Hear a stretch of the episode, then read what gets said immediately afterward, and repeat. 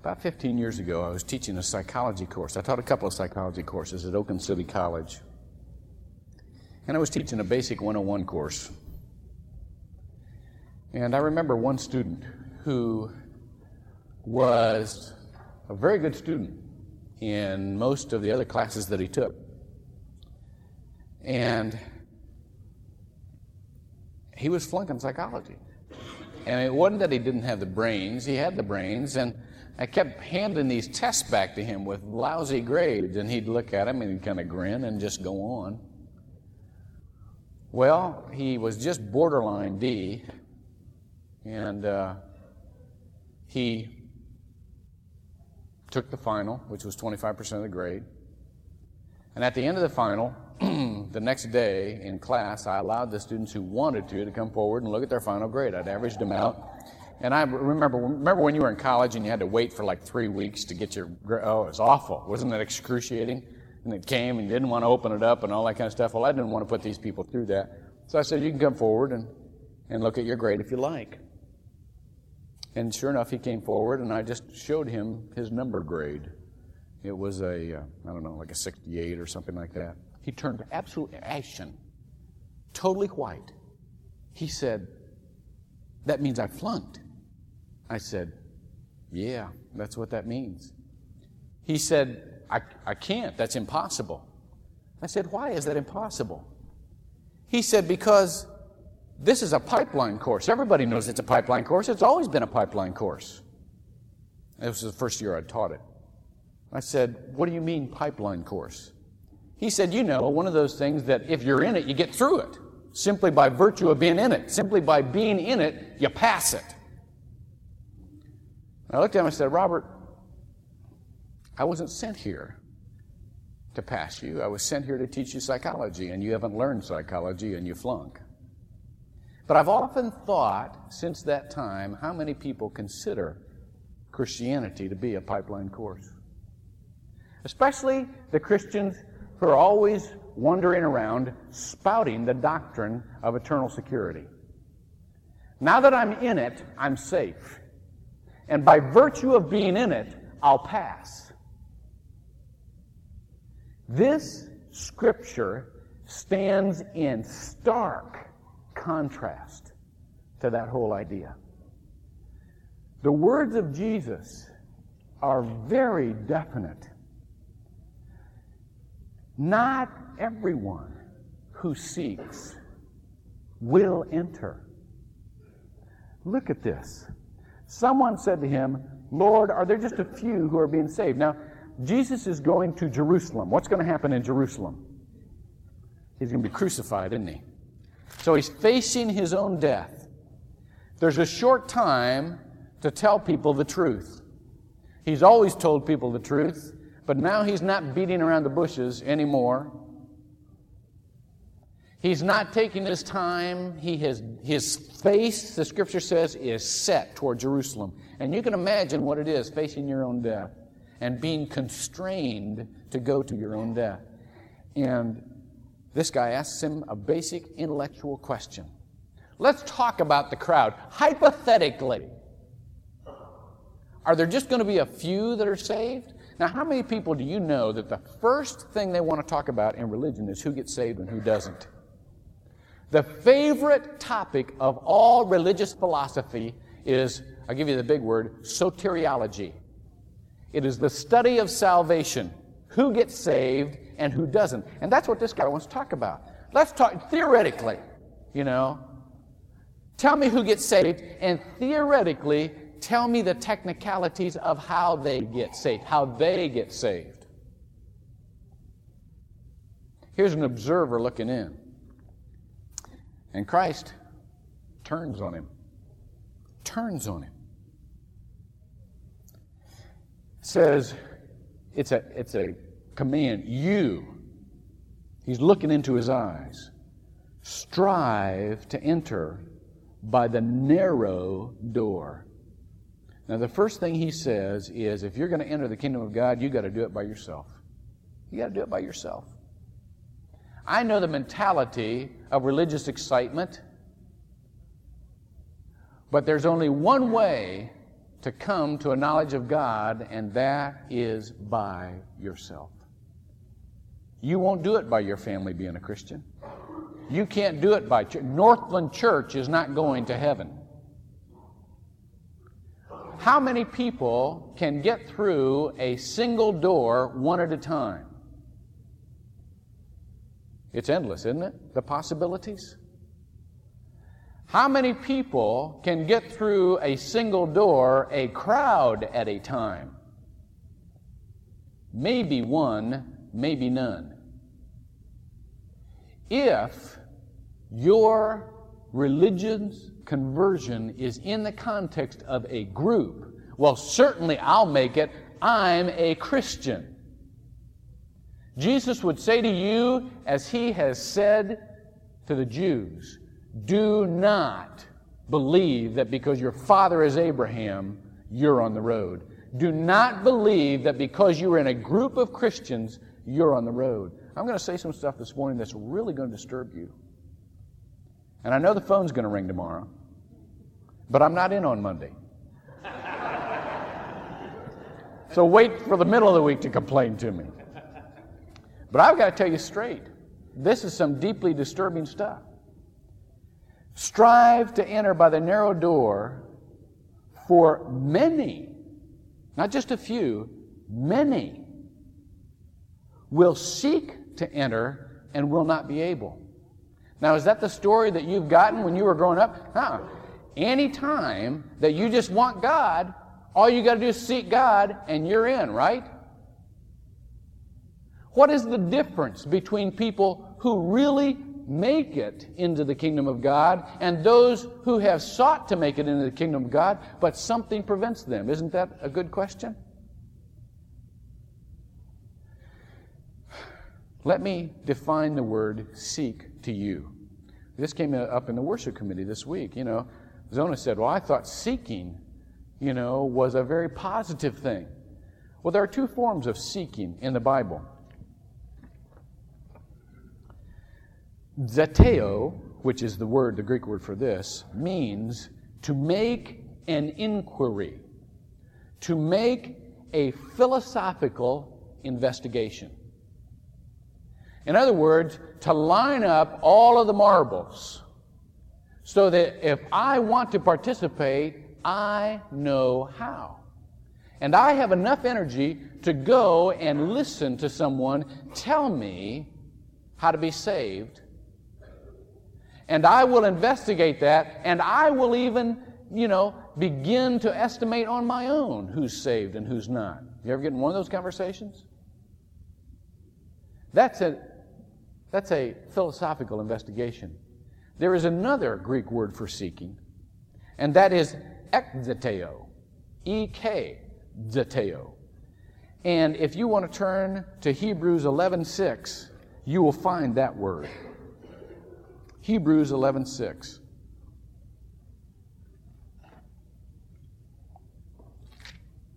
Remember, this is the faith chapter.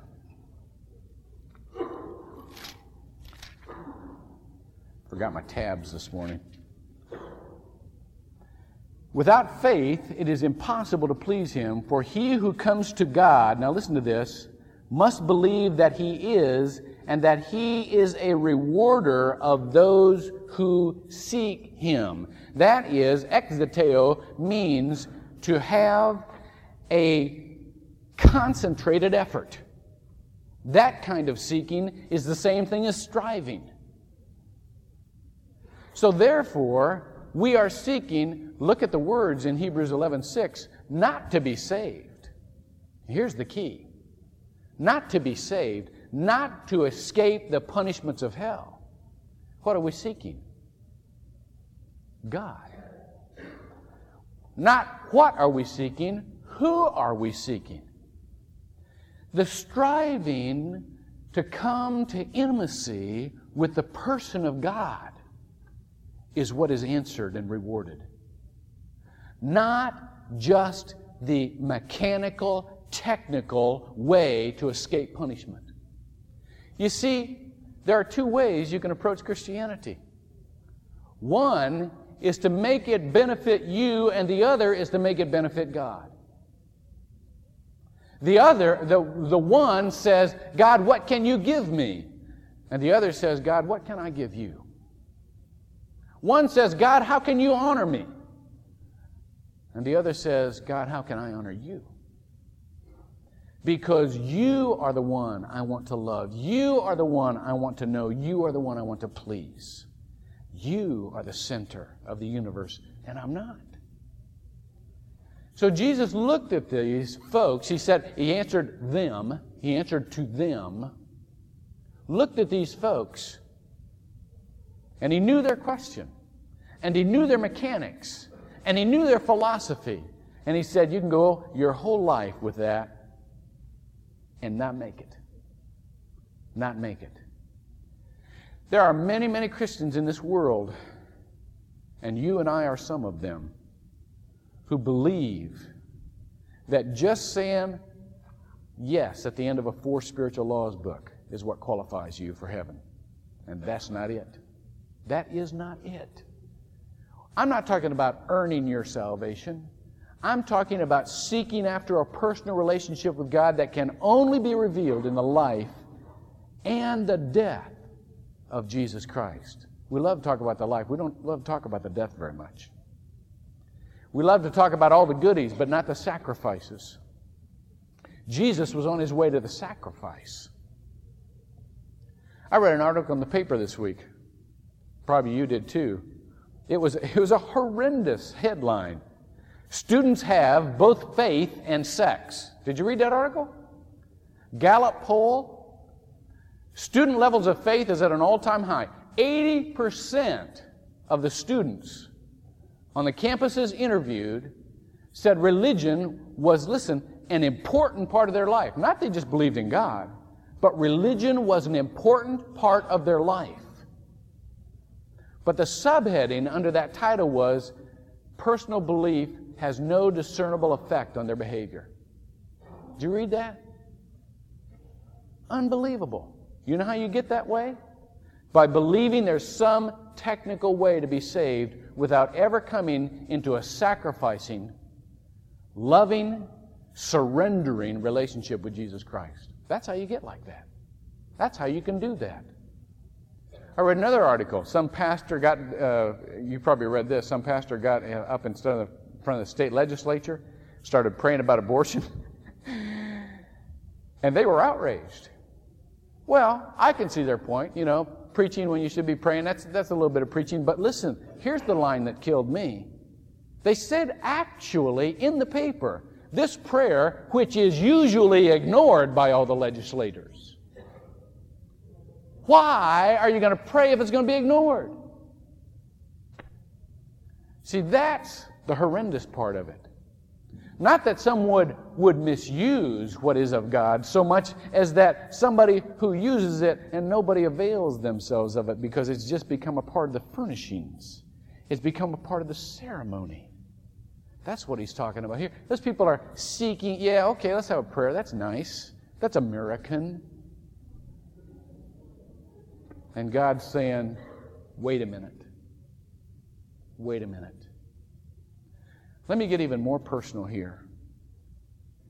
When we begin to seek after our Christianity that aids us, or that we want to advertise in order to give ourselves credence, that's what he was doing.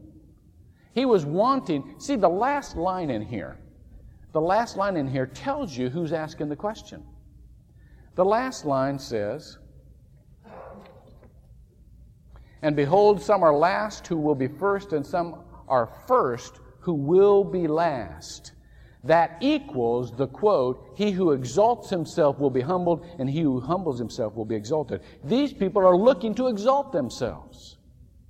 Now, let me get real personal with this.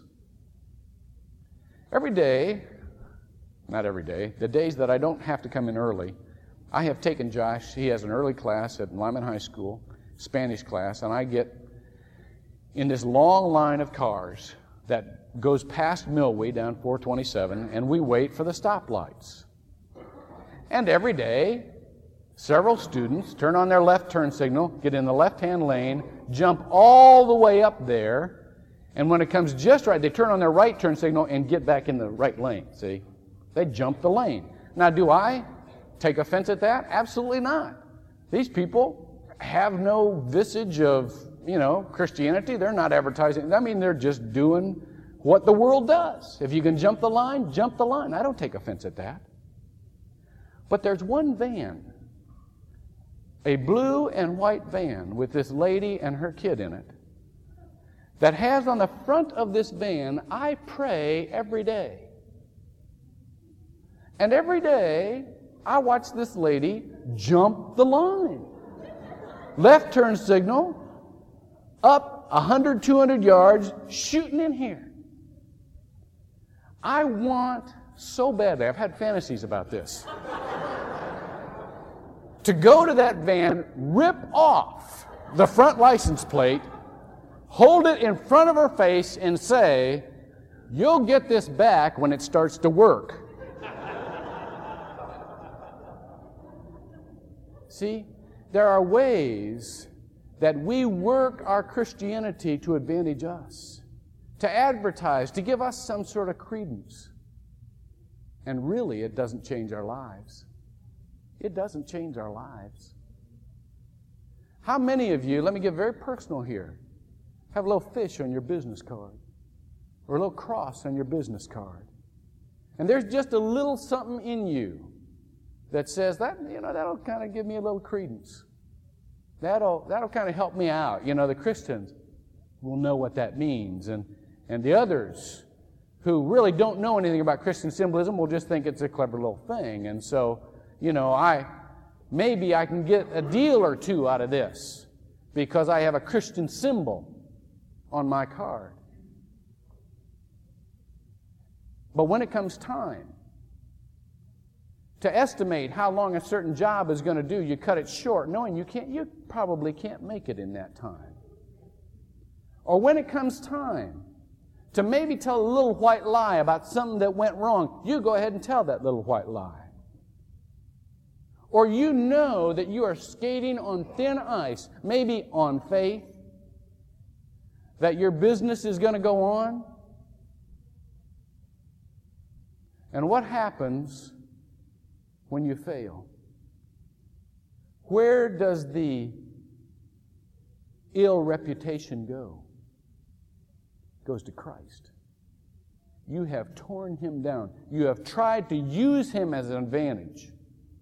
And then when you don't come through, people say, Is this how Christians are? Is this how Christians are? Let me admonish you get those things off your cards. Get them off. If somebody says to you after you've done a job for them, how is it that you're so caring? How is it that you went the extra mile? How is it that you were so scrupulous in your work? Then you can say, it's because I'm a follower of Christ. And some of his character has become part of my character.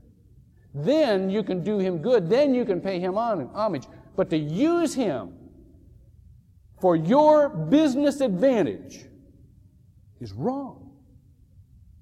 Don't do that. It's wrong.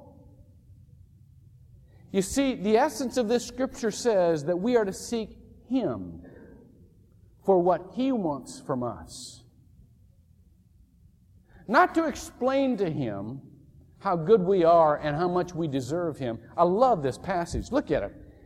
When, when the first time Jesus says, Wait a minute, I don't know who you are the passage in verse 26, then you will begin to say. See, they start on their defense, their own defense. And they get about two lines of it out. Well, well Lord, we ate and drank in your presence here. And another thing was, you taught. Your teachings were very close to us. Why, Hunter taught on reading the red for two years. Your very words and Jesus looks at him and says, I don't even know where you're from. We were never even close enough that you shared enough of your life with me for me to get to know you personally. And then it says, Depart from me. See, that's, that's hell. Hell is not burning, awful, physical punishment. It is the burning sensation we have inside when we can't be with those we love ever again. It's a personal separation. And you can see the character that they have when you note their reaction. The Bible says there is weeping and gnashing of teeth. And the first thought is, that's too bad, they're really hurting. But you take a look at that, and they're not hurting, they're angry. They're mad. They thought they had it. And Christ took it away. Who does he think he is? See? It's the type of gritting your teeth when you're ready for a fight. It's not the kind of, oh, I can't believe I did that. Oh, I can't. It's like, come on, sucker. You can't do this to me. I've been a Christian 35 years of my life. I went to church. I paid my dues. And I did it so that I could get into heaven. That's the point. That's the point. When did we do it so that we could love God? When did we do it so that we could lift Him up? When were we willing to lay our lives down and let Him do anything He wanted from us? When could we come to the time when we could say to Him, Lord, if my being in heaven dishonors you in any way, I don't want to be there because I would rather spend an eternity in hell than to dishonor or stain who you are. I'm not talking theology here because your theology knows better than that. You know we are washed clean by the blood of the Lamb. I'm talking intention. Intention. Some people get real frustrated because we don't have more crosses around Northland. I mean, we've got one out on the street sign because nobody knew Bill Davenport was going to put it there. He just put it up. But you know, I don't know your feeling about crosses. My feeling is that they are way too automatically ceremonial. I would love for Northland to have a cross someday because it is appropriate for the character of the church. I'd love to have a cross on the wall someday because when you look at the vast majority of the body of believers in this church, you say that's how their lives are. They lay them down. They do anything for God. They pick up their cross daily. They do things that sacrifice themselves for God. That's how they are. And that's why that cross is up there. Because it's a mirror of how they live their lives. I don't want to put a cross up because it's a Christian thing to do. I don't want to put a cross up because it's some magic plus sign on the wall. Only when I believe that our hearts are truly sacrificing because of the character of God living in us do I think a cross is appropriate for a church.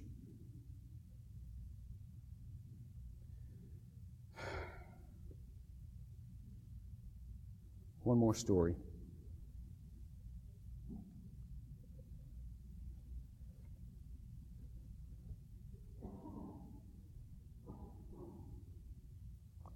The whole idea of heaven and hell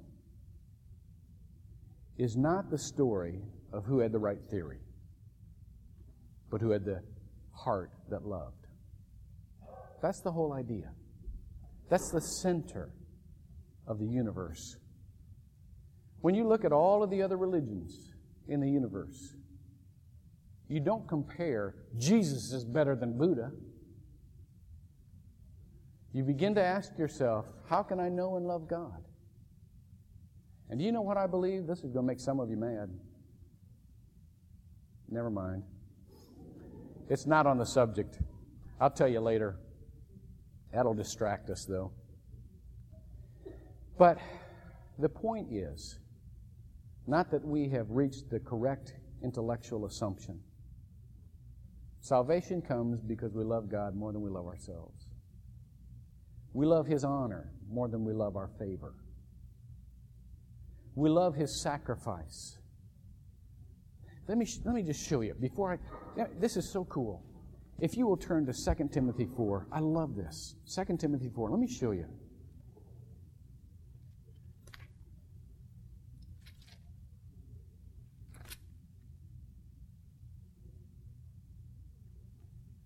Second Timothy 4, 7, and 8.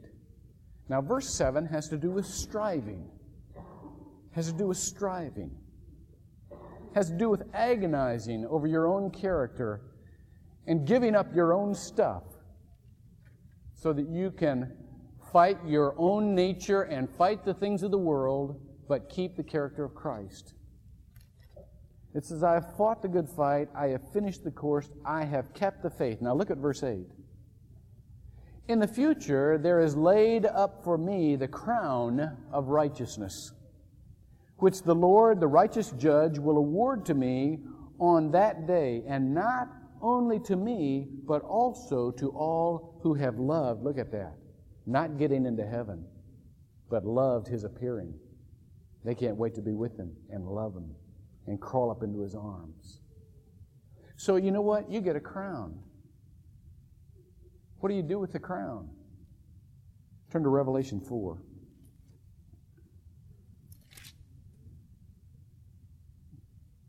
This is one of the great ironies and summarizes the point. Verse 10 it talks about the elders, the mature, the leaders. Look what they do with their crowns. And they will cast their crowns before the throne, saying, Worthy art thou, our Lord and our God, to receive glory and honor and power. The people with the crowns won't wear them. They'll cast them down around the glassy sea. Because God and God only is the point of salvation. There was once an intellectual pastor who had a very intellectual person in his congregation. His name was Ian Maclaren, the pastor, Dr. Ian Maclaren.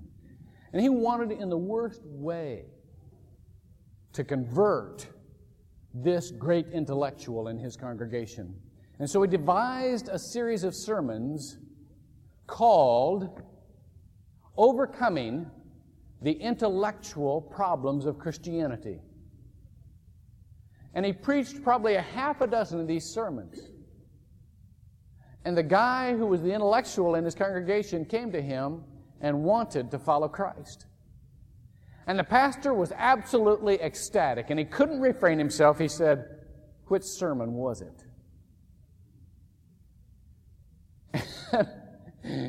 this fellow looked at him, questioning for a minute, he said, Sermon? Oh, it wasn't any of the sermons. One day I was walking out of the church and there was a poor lady. Didn't have very much, didn't have good clothes, didn't have good manners, didn't have good anything. She stumbled on the steps, and I, out of reaction, reached over to grab her and lift her up. And she looked into my eyes and she said, Do you love my Jesus? He's the most important thing in the world to me. At the time, he said, I didn't. But I looked at my life and I wanted to. And that's why I'm here. All of the intellectual defenses, all the intellectual problems you have with Christianity do not hold a candle to the desire to love God in Jesus Christ. That's what He calls us to, and that's what heaven is, no matter where we are or what time of eternity it is. Let me give you a moment before we take communion together to think about how you've looked at Christianity and to let you have just a few moments to pray. Let me just tell you straight if you've looked at Christianity as a way to better your life, toss that kind of Christianity out. If you've looked it as, it, as, as a way to, to escape hell, throw it overboard. If you look at it as a way to have nice friends, get it out of your life. Every kind of religiosity that sticks to you like some accessory, let it go today. And determine in your heart that no matter what your eternal situation is, you want nothing more and nothing less than to love God. Is that simple? Would you do that? If you have some things that you would like to repent of, and you feel like the Holy Spirit would have you come down and kneel down here and do it at His altar, I want you to do that during this time. Let's take a few moments for prayer, and then we'll have the Lord's Supper together. By the way, if there are some of you who have never in your life made a personal commitment to love God and you want to through the life of Jesus Christ today, share with Him that you're a sinner. Recognize that fact. And then share with Him that you know that He loved you so much He died on the cross for you. And ask if you can trade places. Invite Him into your life and say, Lord, make of my life whatever you want it to be. I cannot get to heaven on my own, but I just want to love you. And any part of your sacrifice that you want to give to me out of our relationship, I will cheerfully accept and love you back. Let's pray.